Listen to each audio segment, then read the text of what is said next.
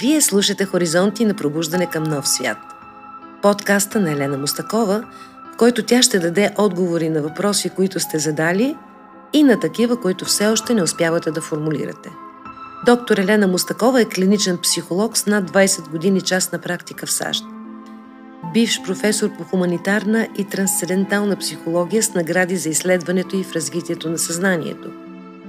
Тя е уважаван лектор в много страни и световни форуми и автор на 3 книги, последната от които, обединяващо световно лечение, получи престижната литературна награда Наутилус 2022. Доктор Мустакова е дълбоко съпричастна на проблемите на съвременния човек.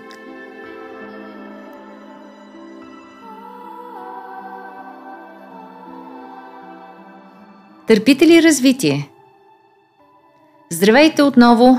Вие сте с мен, Елена Мустакова, и се надявам, че вече сте започнали да отваряте редовно пространство за успокояване на съзнанието, за дълбоко слушане, за преосмислене на досегашните ви опорни модели и търсене на универсални духовни истини, както и за молитвено и медитативно обръщане към душата ви.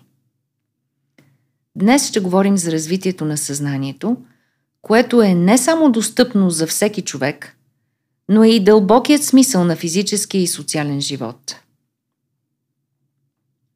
Много хора си мислят, че само децата търпят развитие. Че когато се оформим като възрастни хора, вече сме си ние, докато остареем. Такова разбиране на живота води до застой и ранно стареене, а също и до пристрастявания. Защото, както вече говорихме в предишния епизод, когато душата не се храни и развива, тя страда и предизвиква личностни изкривявания. Вие знаете как всеки ден се сблъсквате с кривините и опърничевостта на другите. Те пък се сблъскват с вашите. Възрастният човек всъщност изобщо не е оформена и интегрирана личност. Той или тя е фрагментирана комбинация от уникалните и предимно неразвити потенциали на душата, които се проявяват хаотично в различни моменти, както и на навиците и моделите, оформени от възпитанието.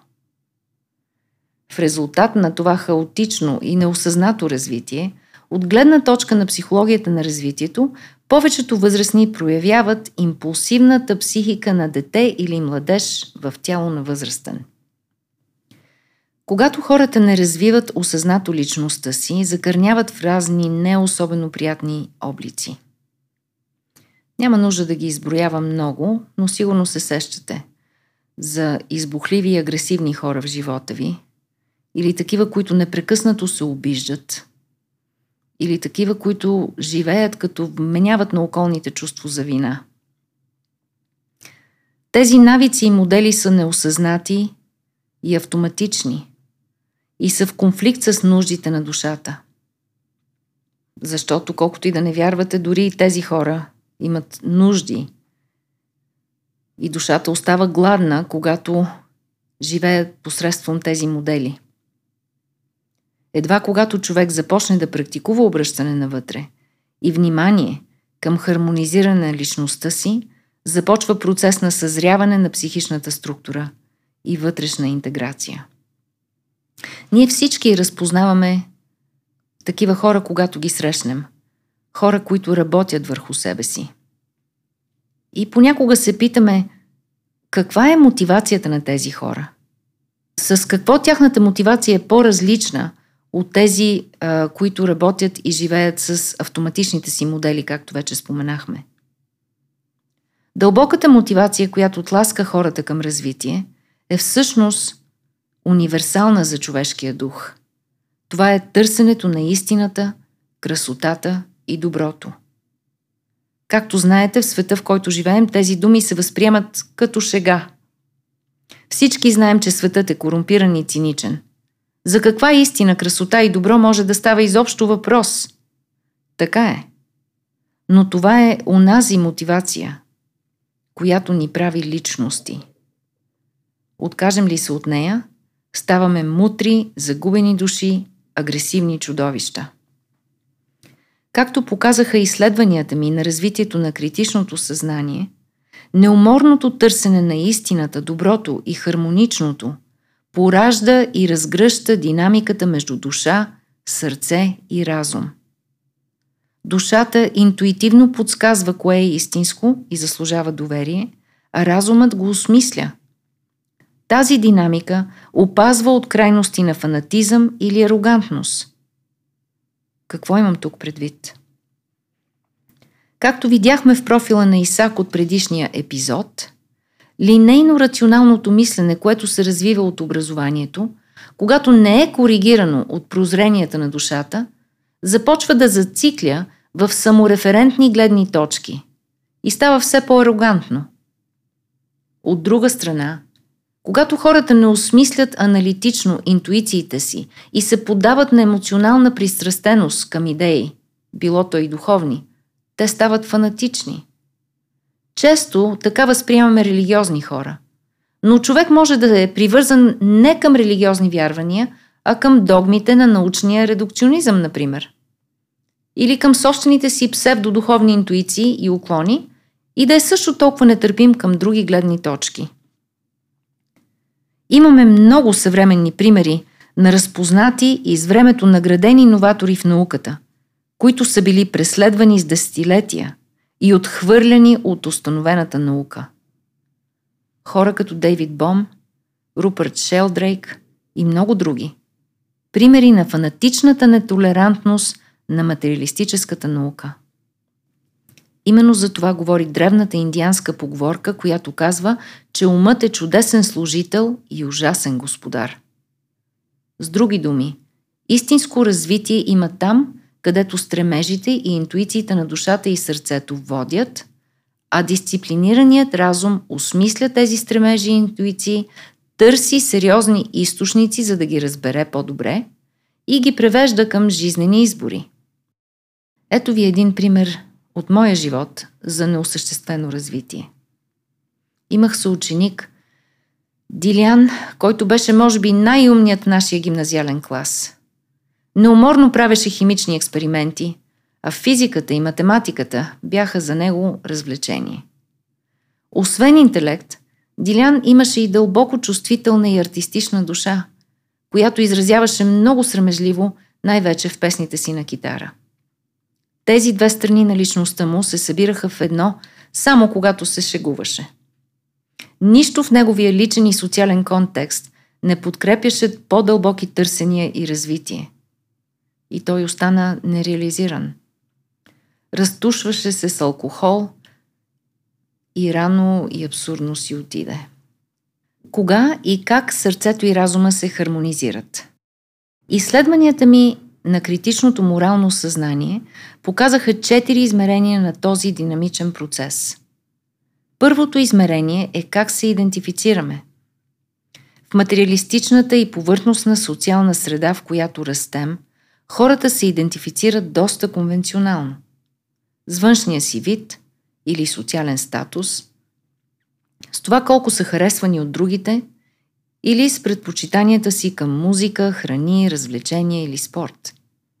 Може би дори с етническа или религиозна група. Все по-рядко се срещат хора, чието чувство за самоличност е изградено върху основата на дълбоко осмислени морални и духовни ценности, които отговарят на търсенията на сърцето и разума. А всъщност, всеки от нас има интуитивно усещане за това, което е ценностно или правилно. Социализацията често потиска това усещане. И тук вече е разликата между хората. Между тези, които приемат социализацията и загубват връзките си с тази вътрешна отправна точка, и тези, чието чисти сърца не се отказват от вътрешното усещане и продължават да го осмислят. Второто измерение е кои са фигурите на истински авторитет във вашия живот и каква отговорност и овластеност олицетворяват те. Често фигурите на авторитет са родители или баби и дядовци, чието модели са съчетания от разум и автоматизъм. Източници на авторитет стават все повече медийни звезди и други публични фигури, чието представи за отговорност и овластеност са доста ограничени и повърхностни. Хората, които проявяват критично морално съзнание, са търсили съзнателно морални авторитети. Това може да бъде учител, който ги е разпознал, или писатели, или духовни просветители. Те са осмислили ценностите, които ръководят живота на тези хора и в собствения си живот отразяват подобна овластеност и чувство на отговорност. Колкото по-прагматични и материалистични стават отношенията между хората, толкова по-беден на истински морални авторитети е животът. Но от нас зависи дали спираме да търсим и несъзнателно имитираме това, което ни заобикаля. Третото измерение са взаимоотношенията. Въпросът тук е колко разгърнати и задълбочени или колко ограничени и прагматични са те. Приятелствата ни често са на принципа «Ти почесваш моя гръб, а аз твоя». Или пък «Добре си лафим на чашка, докато си обменяме мнения, които никой не слуша». Или пък «Имаме общи вкусове». Доколко има истинска емпатия във връзките ви с хората? Доколко се отваряте към различни гледни точки и се замисляте върху тях? Доколко усещате общото у хора, които не познавате и са различни от вашия кръг? Доколко виждате дълбоко от срещния, във всяка среща, и се стремите да го посрещнете и да повдигнете духа му? Какво е качеството на връзките ви с другите? Когато човек се замисли на тези въпроси, той се променя към повече кохерентност. Четвъртото измерение е как разбираме смисъла на живота. Мили слушатели, както вече си казахме, ние живеем в епоха на научен материализъм и физикализъм. И без много да се замисляме, автоматично приемаме живота като надпревара за оцеляване, в която способността ни да притежаваме и консумираме физически неща е единствената реалност. Идеалите са компрометирани и са останали предимно вехти традиции, в които дори не се търси смисъл вече.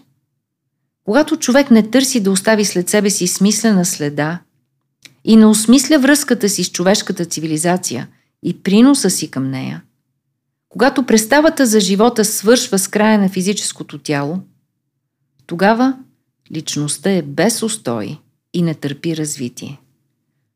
Но в това време на цинизъм все повече хора не искат да живеят по този начин. Все повече хора осмислят живота си, като търсят път към общото добро. Някои рискуват живота си, за да навлязат дълбоко в океаните и да ни покажат в невероятни кадри, които гледаме по Netflix, степента на замърсяване и унищожение на видове, за да се събудим от ступора си и да променим навиците си.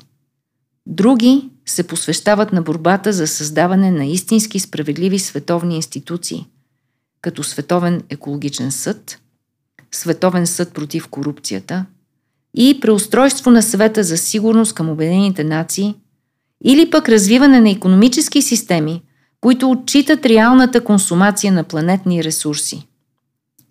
Други хора влагат силите си в подкрепене на духа, на живота, на маргинализирани общности. Някои пък в закрила на децата жертви на насилие или в работа за духовното пробуждане и обединение на човечеството. Това, което осмисля живота ни, определя развитието ни. Ето това са пътищата на развитие към все по-разгъната и обхватна истина, красота и хармония. По тези пътища хората развиват проницателност, мъдрост и достоинство. Постепенно наделяват над егото си и се разгръщат.